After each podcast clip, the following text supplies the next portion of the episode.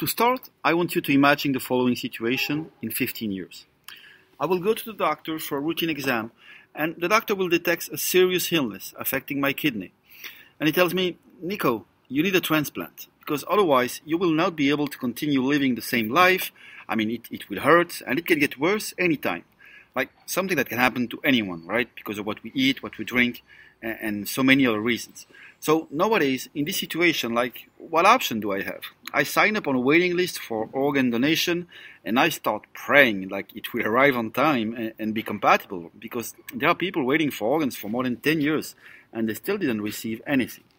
Well, in 15 years, in this situation, the doctor is going to take some cells from my body, and thanks to a bioprinter, we will be able to print a brand new kidney that will be available in a few weeks and because it will be materialized with my own cells, there will be no rejection possible. My name is Nicholas Bernfeld, and this is the future we envision with WeBio, our bioprinting startup. A bioprinter uh, is like a, a, regular 3D printer, but instead of working with plastic, for example, it works with uh, a bio ink, which is a material uh, that contains human cells.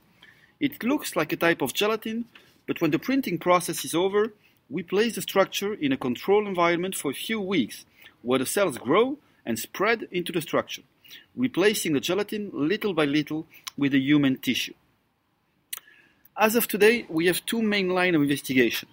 One with focus on bone substitute uh, that acts like uh, small patches that we apply to a fractured bone to reduce recovery time and generate part of a new bone directly inside the human body. This is the current state of investigation. So we started uh, the differentiation of the stem cells. So actually, the differentiation part is like when you tell the stem cells which tissue to generate. Okay. Uh, so this is the image before the differentiation, and on the right, after 20 days after the differentiation, uh, you can see that all the red you can see on this picture uh, are actually calcium uh, deposits uh, on the osteocyte. So this is something that is actually working. Uh, the second investigation we have is about uh, cartilage bioprinting. This will allow us to print part uh, of an ear, a nose.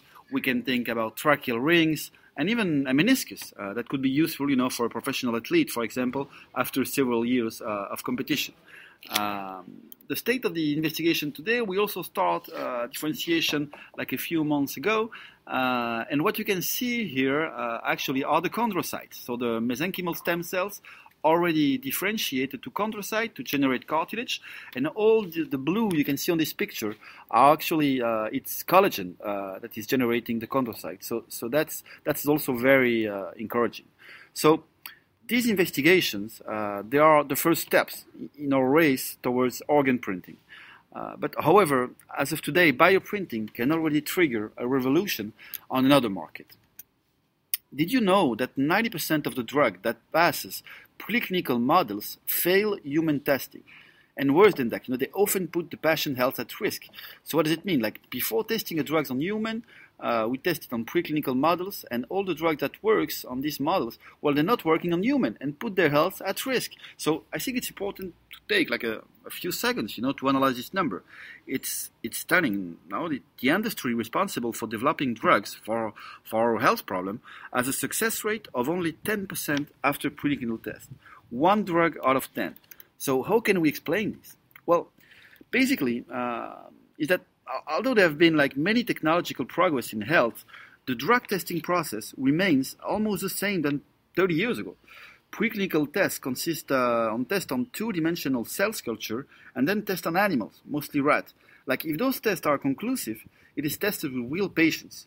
Like, I mean, come on, one can directly see, you know, that those test environments are, are completely different from the human body, and that is why the that's how we can explain. I mean, this 10% uh, success rate. Now, thanks to bioprinting, uh, we're going to be able to test the drugs on the human tissue, the human tissue that we grow outside of the patient's body. This will allow pharmaceutical company to determine with greater precision if the drug is safe and efficient before testing it on real patient. Therefore, so that's why we are convinced that, that within five years, uh, bioprinting can transform this 10% success rate to 40% and it will basically allow pharmaceutical company to develop drugs uh, in a safer, faster, and cheaper way.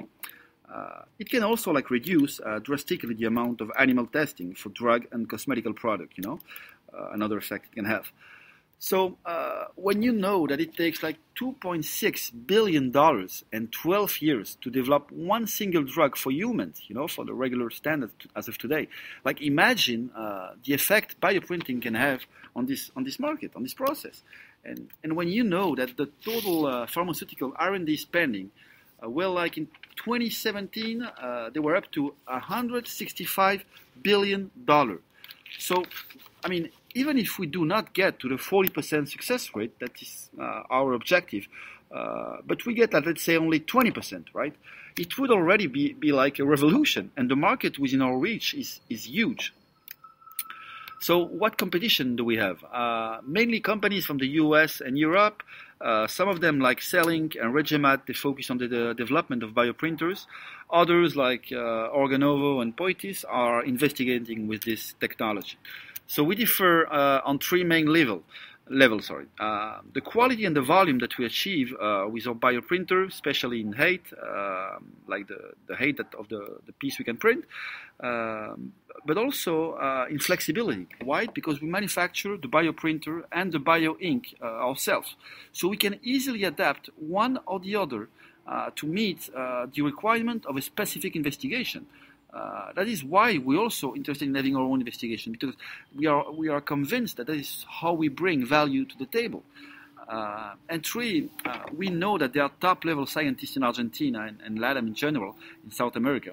So that is why we aim to empower them by giving them access to technology and, and opening new collaborative research. Like the, the idea behind this is that together we will move uh, we will move quicker uh, towards our goal of, of organ printing. So the business model uh, that we, we envision is basically first uh, to open a bioprinting service for a research lab here in Argentina. Uh, why? Because it will allow us to, to well generate incomes uh, quickly. Uh, also, make sure that uh, what we offer like can can be useful for investigation. Learn more about what they need, and also with the idea that even if we can offer it only locally in Argentina when we start, uh, it will be it would be easy for us to, to, to expand on another market because as I said as I just said like we manufacture our own bioprinter and the bioink. So in a few weeks we will be able to open uh, a lab uh, in Brazil or, or, in the United States for example if we see at something uh, that, that we want to do. So that will be the first uh, business unit uh, the first steps. The second test is that we want to offer like remote drugs trial to pharmaceutical companies. So how that how, how would that work? Actually, uh, we would receive the drug from a, from a pharmaceutical company here in Argentina, and we would test that drug on a bioprinted human tissue, see how this tissue react to the drug, and offer them uh, a report uh, with all our conclusions regarding uh, this specific drug in development and the human tissue that, the, that they require. So that would make them, uh, the pharmaceutical company, it will allow them to use this analysis like internally and make sure, uh, or at least has a better, a clearer vision on which drugs uh, they could try on clinical, uh, on clinical trials on human body uh, or is it is it a waste of money of time to try these drugs? You know, if it's not working on the human you know tissue, uh, it will not work on the human body. Uh, so so that's a bit the idea. We're not gonna we are not gonna change the whole process of, of drug trials and how you can uh, you know commercialize and start selling the drugs. But what we want to do is like we want to offer pharmaceutical company another tool to detect earlier in the process if this drug is worth uh, trying on, on the human patients. So that's the idea. That will it will allow us to offer this uh, service globally, right? Because we would receive the drugs here in Argentina, where uh, costs are lower. We would experiment that with the human tissue and send the report. So that's a, a service that we offer globally uh, as a, directly at the beginning. So that's why we see it as our main uh, business unit. The third uh, unit we envision for the future, on the long term, would be regenerative medicine. When we're going to be able to use those same tissue directly uh, to implant on the human patient, on the patient's body, sorry. So that means we will enter a brand new market.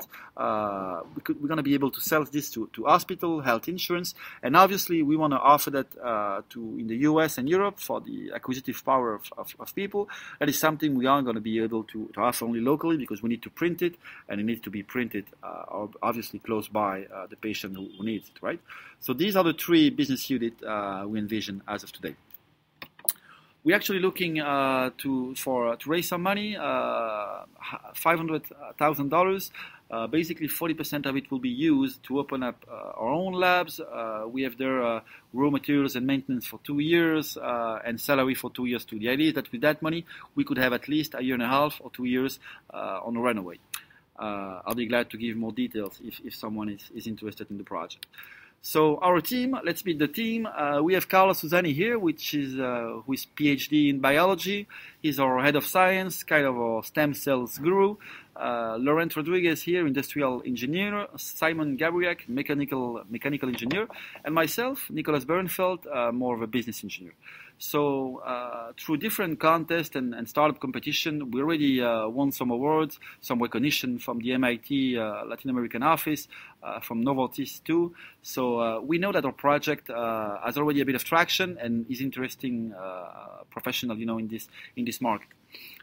so to conclude, we wanted to show you this image. what you see there in green and blue are human cells uh, growing in one of our bioprinting structures. So this picture was actually taken five days after the printing process, and little by little, you know, they are generating actually a human tissue. So obviously, it's a slow and, and complex process, but achievement like this takes time and, and, and hard work. And, and today, the truth is, we need support to keep these cells growing and together be able to change the lives of millions over the next 15 years. Thank you very much.